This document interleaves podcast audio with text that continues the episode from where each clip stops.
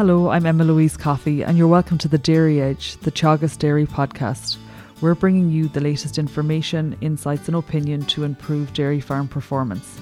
On this week's episode, we speak to dairy farmer and AI technician Colm O'Connor to get a picture of how the breeding season has gone in 2022 and general breeding trends he observes while on the road.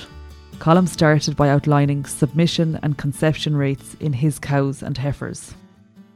Uh, I suppose overall, in my own herd this year, I was very happy with uh, the performance. Um, my heifers done exceptionally well. There was hundred percent of them AI'd in the first three weeks, and there was eighty nine percent of them held to the first service. Um, and the cows then, I suppose, I wasn't as happy. Um, submission rate would have been, I suppose, just on the 80% for the, the three weeks, but after the 25 or 6 days, then that had risen to uh, just about the 90%. So I suppose while I was a little bit disappointed after the three weeks, I once I kind of got up to 90% in another couple of days, I was happy enough. Um, then I suppose as as time went on, um, we did intervene. We um, we used a few CIDRs then on the, the cows that hadn't come in the next couple of days after that, and we ended up with um, 100% served in the first six weeks. And look, overall, things uh, turned out very well. Um, the conception rates uh, would have ended up very good. Um, after three weeks, I suppose there was about 65% of the the cow herd, we'll say the main herd in calf, and after six weeks that had gone up to over 75%. And combining that in with 100% of the heifers in calf after six weeks, um, I would have been very happy. And and on those heifers, you know, really exceptional numbers there. You know, 100% AI'd within the three weeks, and you know, a really really high um, hold to the first service at 89%. Is that a normal figure for you, or has it just been a really good year? Um, I suppose I, w- I would say it's not a normal figure, but it's not unseen in the past. Um, last year would have been, I would have considered a poor year, even though we would have got maybe 75% in calf for service. Um, but I just thought that there was ones repeating for no reason. Um, whereas this year, just they just seemed to go and things went well. Um, so yeah, overall, I, wa- I was very happy with them. Um, you know, going back to years, I would have had other very successful years as well. So this year wasn't unforeseen. So you know. In relation then to the cow herd, you talked about maybe, you know, at day 25 to day 30, where those cows weren't cycling, you intervened. Was Yeah. there anything you did pre breeding? Uh, I suppose I would have been watching pre-breeding um, without taking an awful lot of notice, um, but I would have, if I saw a cow, I'd have written her down, but I wouldn't have been, you know, for preheats. But I wouldn't have been going out of my way and putting effort into taking preheats. Um, anything I would, I would have always walked through the cubicles at different times uh, as cows were calving and afterwards and any any hint of a, a dirty discharge or anything like that I would always have um, washed out those cows if they were calved anything more than a couple of days that they should have been kind of clean enough themselves so yeah And, and looking at your six week calving um, in calf rate at 75%, like it's bang on target. So that would suggest that, you know, the cows are, I suppose, highly fertile, you're AIing them at the right time.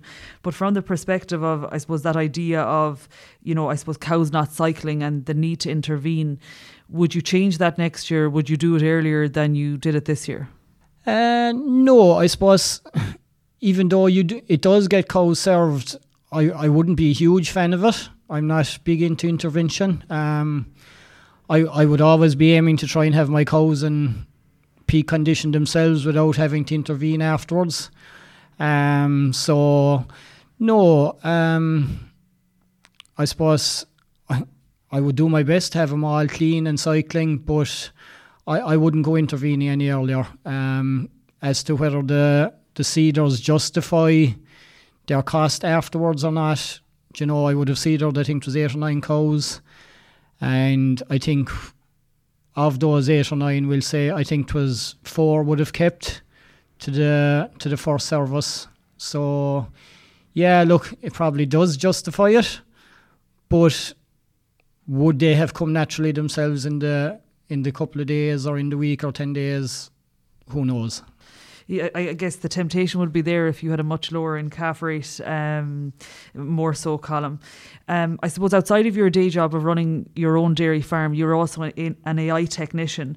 Um, I suppose the trends you've observed on your own farm, do you see them similar to you know the the average farm that you're going out to AIing on a day to day basis during the breeding season? Yeah, I suppose they would be very similar overall. Um, look, like that, there are there are big variations within farms. You know, you have the exceptional farmer who is who is getting exceptional results almost very consistently. And look, there are also maybe the farmers that mightn't be as clued into heat detection and different things where they are going to miss the odd heat here and there. And look, if you're if you're not uh, submitting for AI, the, the cow can't go in calf if she's not AI'd. And uh, whether this year, last um, the last breeding season in 2021, people talked a lot about the cold and wet weather and how that really affected expression of heat and submission rate, and therefore in calf rate. You know, the warm weather this year. Do you think that was of benefit to cows in terms of heat expression and and picking up heats? I suppose it, it, it probably was. I suppose, look, as an AIman, probably the day you see the busiest day is the mild, the very mild, damp morning. Do you know, that seems to be the day you'll really be busy, whether that's because cows show up, as in you can see a cow if she's all muck or whatever. But um, no, like, I suppose definitely the cold weather last year, it definitely had an effect, not alone just on cows being submitted, but also for uh, conception rates afterwards. Um, as for this year, then like you had an exceptionally dry, um, warm kind of season, and you know as things were tailing off, you were kind of running into a drought situation where um, definitely you had. Uh, I suppose there, there was farmers coming under pressure probably more so than the cows because uh, the farmers were definitely jumping in and feeding on time, which I think is something they might have learned from the drought of two or three years ago that they realised you have to feed your cows regardless of, you know, if you don't have it in the yard, you have to, to bring it in. And, you know, dif- this year on my own farm, I would definitely have seen my cows being, I would say, almost better fed than a normal year because they had access to grass when they went out in the mornings. They had access to either zero grazing or silage as time went on uh, when they came in, and also they would have been on five kgs a meal, whereas other years they might have been on young grass only and maybe two kgs a meal. So, from my own point of view, I, I, I would think my cows benefited nearly this year from the the way the season went. So, so you, what you're saying is the, I suppose, the drought which affected your farm meant that you had a consistent plane of nutrition across across the breeding season based on feeding the wedge. Yeah, I think so. Um, definitely, like I suppose, you know, feeding the wedge was a big thing because you know, I suppose with new technologies like the grass measuring and all that in recent years, it does allow you see more readily what what feed you have available. And look if there is a deficit coming you can plan and you can you can feed to feed their, their requirements. And and to take it a step further then just to get some of your observations from being out on, on, on different farms across the breeding season I'd love to get your insight. Um, I suppose if, if I look back um, maybe 10 years ago I would say uh, the majority of farmers would do some form of a uh, couple of weeks of AI and then a couple of weeks of the bull, and, and let's say let's call it twelve weeks, six of each. Um, you know, uh, you know, is the breeding season changing as you see it on farms? You know, with the I suppose introduction of sex semen, the EBI, and things like that. Yeah, I suppose there's definitely this year. I would say even more so than last year. There was a definite swing towards. Um, using more beef uh, bulls. Um, I suppose you have a kind of a combination of things. You have uh, you fellas coming to their max number wise, and they may not be looking for as many Friesian heifers, but also they're, they're beginning to realise that their top cows are the cows they want to breed off of, and they're just not um, breeding off of the, the bottom 10, maybe 20 25% of their herd, which in other years would have been. It would almost have been a sin in some herds not to give everything a Friesian for the first three to six weeks, even.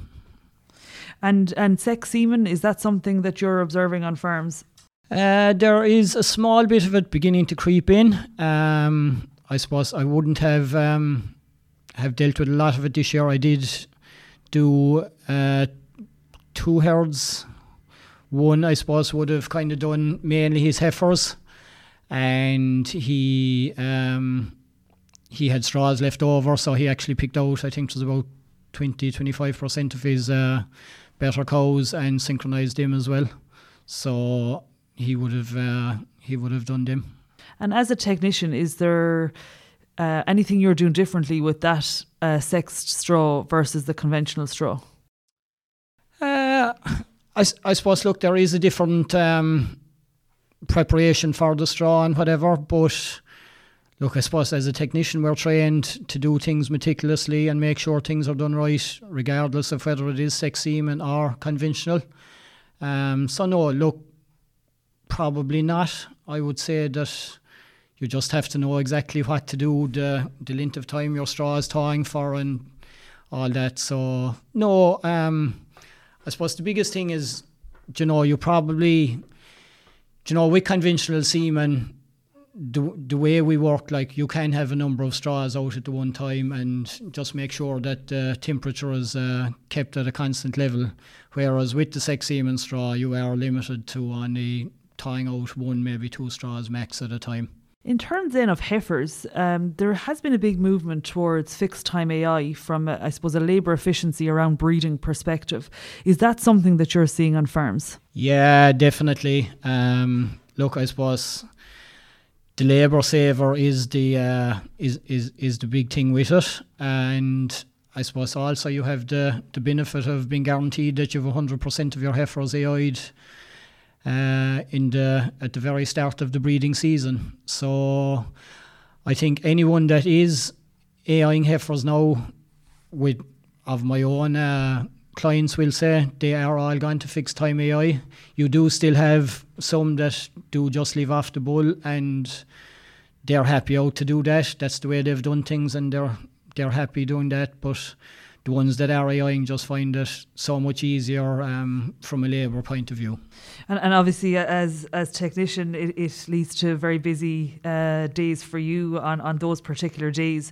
But let's look back at your own heifers and uh, come back to that. You know, you talk about they were all AI'd within three weeks. So, mm. you know, did you do st- any sort of synchronisation strategy, and and do you normally Im- Im- employ one on farm? I suppose I, it wouldn't be a kind of a synchronization strategy. I call it. I'd, um, I suppose, I would be a bit quieter at the start of the breeding season, so it allows me to kind of give a small bit more time to my own pre-breeding, and I would actually be kind of keeping an eye on heifers for the a week before I would start breeding them. Just like that, I'd have the scratch cards on them, and if I saw them bullying, I'd write down their date and whatever. So, with the result in that by the time I have a week of uh, observation and AI done with my heifers, I can also see what heifers were bullying the week pre-breeding. So I would I would give them a shot of uh, PG to bring those ones forward a small bit so that they're not going over the three weeks and whatever. And that would mean then that kind of within the I suppose just around the 14, 15, 16 days, I'd usually end up with most of my heifers AI'd. And is there a temptation for you to move to fixed time AI, or you know, is it something that you're resisting? I suppose the temptation is there, all right, but I suppose there, there's two things. One would be the cost side of it. There is there is a big cost with it, but that doesn't really make me shy away from it. I suppose the big thing for me is uh, the thought of the all calving in the one couple of days when they're I know they're only spread out over 14 days, but it's still it's still better to have them spread out over 14 days. Like I'm practically on my own, we'll say for the spring, I would have a student, but the student is off every weekend, and you know it would be back to just myself. Um, calving them and look my wife and kids will be around all right at the weekend to to muck in and give a hand but I just the thought the thought of the all calving is just the reason I would be staying away from it for the moment and especially I suppose I do get the results I'm getting without CIDRs so it's very hard to to go away from them results as well.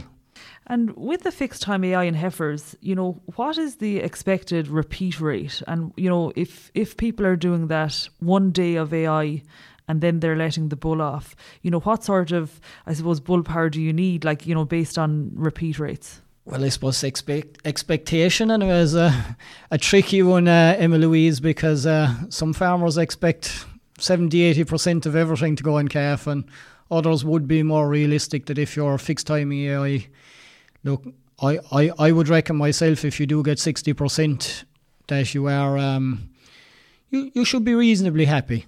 Do you know, look, obviously you're always hoping for better. And look, if you do get 70, 70 plus percent in, so be it. Do you know? And the final thing, then, in terms of just to, to, get your observations on what you're seeing on farms, has the length of the breeding season changed at all? Like, you know, you do hear of some farmers with excellent fertility and they're able to pull it back below 12 weeks in terms of the amount of time they're breeding for.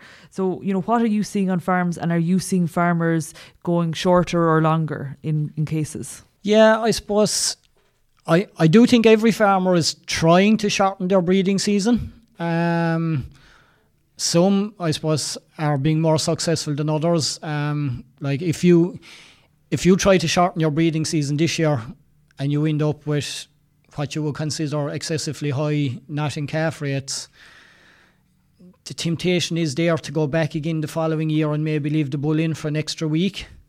Do you know, so it definitely does make a difference with fellas thinking how successful they are. I suppose the more successful you are, the more inclined you are to try and tighten it and tighten it and tighten it.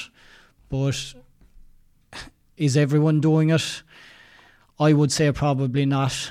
Um, you have you have some fe- some people still sticking with their some 13, some 15. There are others that there are 16, 18 week breeding seasons like. And to you, what's the ideal? I suppose from my own point of view, I I would be trying to get as close to finished uh, calving uh, to the first of April as I can, purely from the point of view that I am going out on the road as a technician. The fifteenth of April is kind of my start date out on the road, so I I would be trying to have all my calves sold by then. So the regulations are in place that you can't sell a calf until ten days of age. So in order for me then to be set up and organised, I do try and be finished for the 1st of April. So, yeah, I would be trying to go as close to um, maybe 11 week breeding season as I can. Um, but I, I don't actually pull the bull. I leave the bull in, but I would. I would still be very meticulous about keeping tail paint up to date and keeping an eye on cows coming bulling and if I have enough, which I usually do, um, I end up selling the surplus cows as late calvers rather than not in calf. And I suppose the temptation is if you have a down year where, you know, things aren't successful in terms of conception rates, you'll potentially be keeping those late calvers, Colm. Well, I suppose the temptation is there, but by and large, I, I'd be fairly ruthless because I suppose I just I have to be so organised at home when you're going out on the road and you're gone. You know, I'm I'm left my yard in the morning at half seven, and at, for the first three weeks of the day, if I'm doing synchronizations and things, I'm I'm I'm not going to be back before three half three, and there are days that I would have to get in a milker for my own herd because I wouldn't be back until half five six o'clock. So there is no point in having coast calving when you're when you're gone yourself. So there's extra incentive and discipline there. Yeah, yeah. Do you know, which maybe others mightn't have that incentive, but you know, I, I do. I kind of I have to stick to it. I suppose there is also the side they're there as a backup plan. If things did go really bad, they are there. Or look, a fella never knows when he has a TB outbreak either, and that that cover is there as well. I suppose then if we if we I suppose to wrap up uh, some observations for from you maybe the top two or three things you see farmers doing very well which promotes good fertility and good in calf rates on farm. I suppose uh, the number one thing I think farmers have improved on over the the past number of years would be their tail painting and observation of tail paint. Um, there is more cows being submitted that farmers wouldn't be definite about, um, but they are submitting them for AI rather than missing them, they are going in. Uh, so that definitely does um, lead to better uh, submission rates. And look, consequently, if if the cow has been bullying, it does lead to better conception rates as well. And I suppose, as well as that, I suppose fellas definitely are beginning to they know the cost of a cow nut and calf now, whereas before they mightn't have really realised how much it was costing them every three weeks a cow slip. So they're making a conscious effort of number one, making sure cows are clean. If they hold the cleaning, they're being treated, whether that be with antibiotics or with washouts. And I suppose also then they, they are conscious of feeding their cow properly during the AI season. And uh, just on that point you make about, you know, the cow, they're submitting her um, rather than missing her. If you're 50 50 on a cow in your own yard, are you submitting her? I probably am. Yeah, I probably am. You know, but I suppose the fact that you keep tail paint really on on top of your tail paint and you kind of know if if it's it's easier if you're the one person doing the tail paint day in, day out, and you're the one person pulling out the cows for AI because you'll almost know the dodgy one, if you know what I mean. Her tail paint might have been a bit rubbed just then, you'll say, is she coming or is she not? And if that tail paint is still just a little bit rubbed the following day, you kind of know, yeah, look, she mustn't have been doing anything, you know, so. And the final thing then, Colm, uh, you know, I suppose it's a long way to the calving season, you know, in, in some regards, you know, it, it, it seems a little bit um, of a hilarity to even ask. But from your perspective and, and your knowledge, is there anything in particular that a farmer can do between now and February to ensure cows hold the calf and they maintain a healthy pregnancy and end up with a healthy calf at the end of it? Um, I, sp- I suppose the one thing I would see is a, a happy cow and a stress-free cow is the cow that really doesn't seem to uh, have any issues with embryo loss and things like that. Um, I think if you even in a drought scenario or in a, a non-drought scenario, if a cow has plenty of water out in the field and she's happy and she's not hungry, look, if she's stress-free, by and large, if uh, if you're looking after your cows, you'll be hoping for a successful season that's a good note to finish on Colm and it's just wonderful to get your insight as a, as a dairy farmer but also as a technician out on the ground you know seeing lots of different farms and, and their systems. Thank you Colm thanks Emma Louise. That's it for this week's episode of the Dairy Edge podcast and my thanks to Colm O'Connor for joining me on this week's show. Don't forget to rate review and subscribe to the podcast you can listen on Apple and Google Podcasts as well as Spotify. And for more information, go to the Teagasc website at teagasc.ie.